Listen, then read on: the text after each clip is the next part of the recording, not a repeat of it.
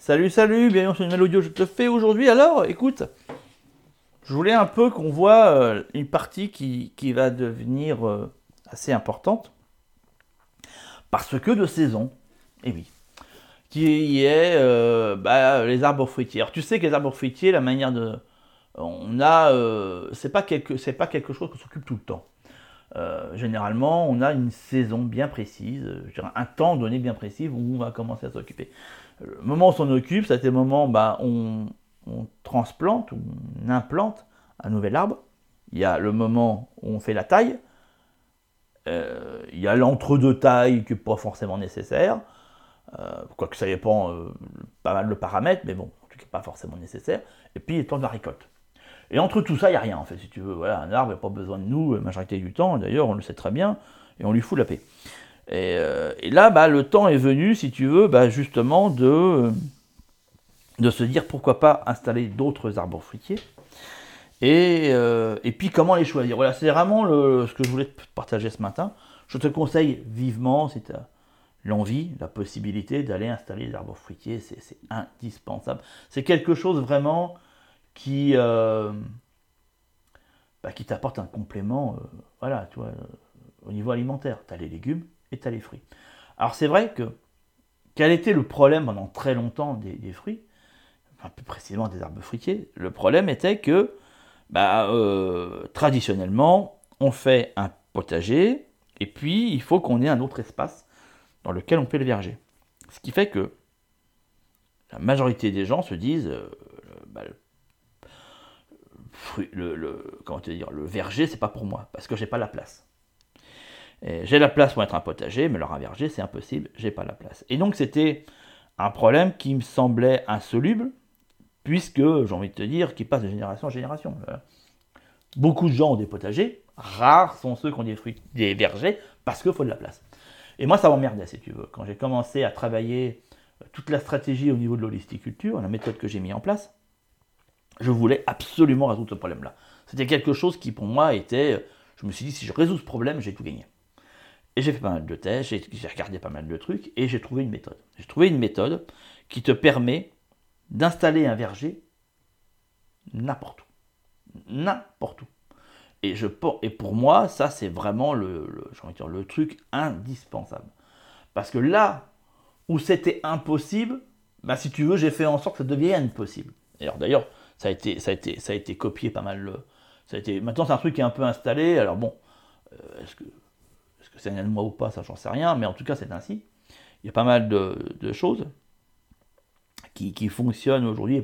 J'en vois souvent des images, des vidéos, le mec qui dit Ah tiens, voilà, j'ai mis du verger, j'ai mis machin. Je pense que c'est peut-être voilà, dû aux nombreuses vidéos, j'en sais rien, bon, on s'en fout. En tout cas, la chose est, que ça commence à se démocratiser un petit peu.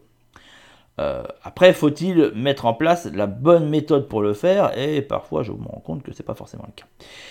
Euh, L'idée, elle est où? L'idée, elle est de te dire, tu as un potager, ok. Bah, si tu as un potager, tu peux avoir un verger. Ça veut dire que ton verger, au lieu de le mettre à part, installe-le directement dans ton potager. Et tu peux le faire. Et tu as de multiples avantages de le faire. Et si tu veux, quand j'ai testé ça et que j'ai vu les résultats, la première question qui m'est venue, je me suis dit, putain, mais comment ça se fait que personne n'a jamais fait avant quoi? C'est complètement délirant. Quand je vois les, avantages que ça a de foutre des arbres fruitiers au sein même de son potager, je me dis, mais comment ça se fait que personne ne le faisait?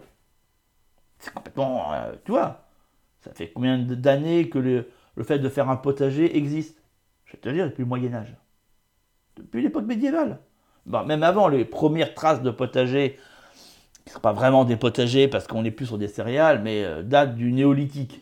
Mais les traces, si tu veux, écrites d'un potager tel qu'il est, euh, bah, on est autour de l'époque médiévale.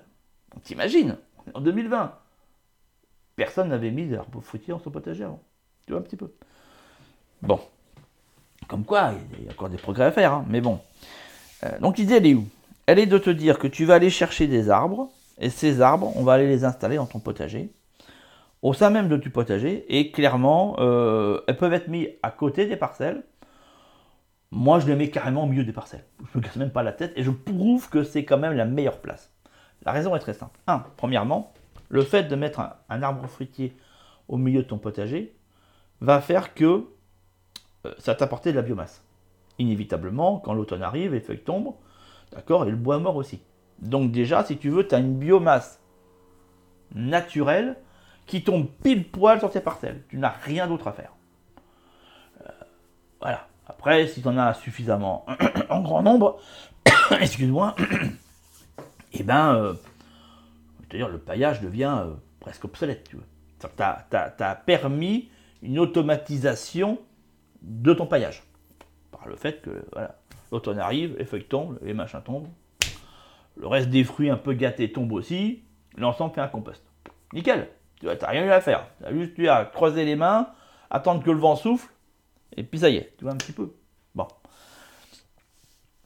Deuxième avantage, c'est que ça t'apporte une biodiversité monumentale.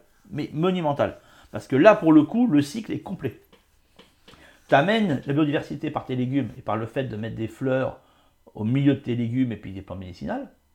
Mais là, tu la renforces encore plus avec un arbre fruitier. Puisqu'il y a des espèces euh, endémiques qui, euh, fondamentalement, ne sont là que parce qu'il y a un arbre fruitier, tu comprends Et donc, du coup, vont renforcer cet équilibre-là. Donc là, tu as tout à gagner, encore une fois, de le mettre. Et pour finir, tu as un dernier avantage, et qui n'est pas des moindres. Bah, c'est qu'en plein été, ça te crée de l'ombre. C'est-à-dire que là, il y a des légumes qui, en intersaison, euh, ont besoin de lumière. Mais arrivé à l'été, bah, euh, être un mi-ombre est loin d'être bête. Alors je pense à une espèce extrêmement simple, enfin une variété extrêmement simple, qui sont les curcubitacées, tout ce qui est courgette, courge, d'accord Qui, quand tu laisses en plein soleil, alors tu le vois, les feuilles, elles se recroquevillent. Alors c'est parce qu'en fait, elles sont en train de s'assécher, et puis qu'elles crèvent de soif, hein, clairement, c'est ça.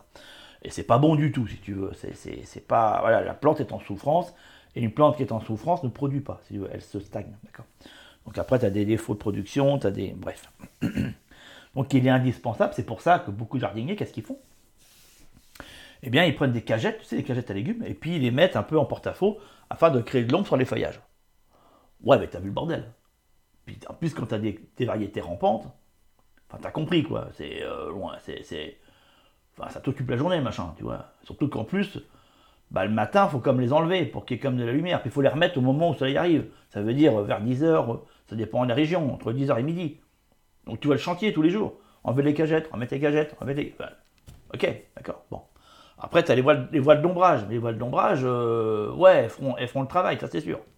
Ça t'enlève les cagettes, c'est un investissement supérieur. Mais bon, la durabilité, tu d'accord avec moi, c'est pas top. Enfin, à un moment donné, à force de prendre les UV, au bout de 3-4 ans, bah, tu as gagné le droit de les changer. Elles, sont, elles, sont, elles se cassent, elles, sont, elles se frétrissent, c'est foutu. Or, là, l'arbre fruitier, il va te créer cet ombrage naturellement.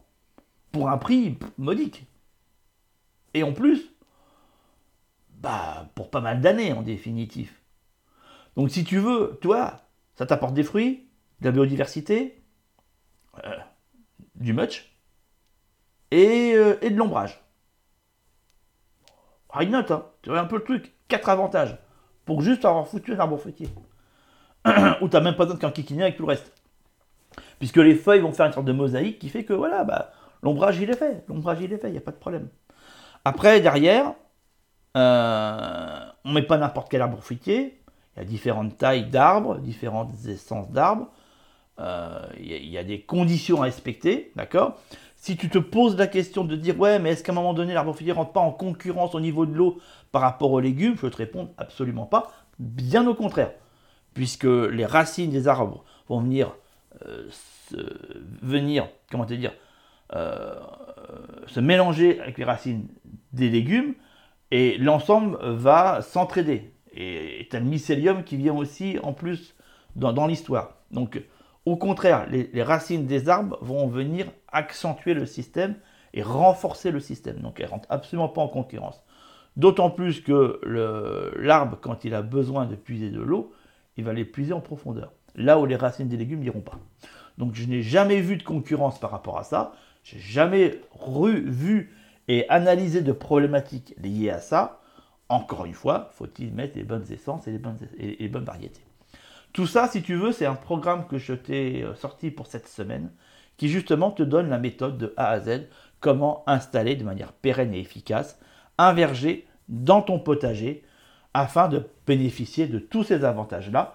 Il y a toute la méthode pour faire les choses correctement, avec la bonne stratégie et éviter surtout les erreurs de débutants qui généralement sont mises en place. C'est-à-dire que tu prends n'importe quel arbre, par exemple, un exemple très simple, ne va surtout pas mettre un noisetier au milieu de ton potager. Enfin, c'est la bêtise absolue, d'accord? Ça n'a pas sa place. Il y a certains arbres qui n'ont pas leur place au milieu du potager. En l'occurrence, le noisetier en fait partie, le cerisier en fait partie aussi. Ne va pas implanter un cerisier au milieu de ton potager. Il y a une autre place qui, lui sera attribuée. Tout ça, je te l'explique dans la formation, je te les montre en images, je te, je te, enfin bref, je te montre des images de fruitiers, mes installations, comment je les plante, comment je les mets. Je te montre aussi des schémas. Bref, tout est, c'est une formation qui est vraiment complète, unique en son genre. Il n'en existe pas d'autres sur le marché qui traite de ce sujet-là. C'est la seule qui existe et euh, je te la recommande vivement si tu cherches à mettre en place des arbres fruitiers, si tu veux des fruits et si tu veux bénéficier de tous ces avantages. Je donne rendez-vous de formation tout de suite. Allez, ciao, ciao.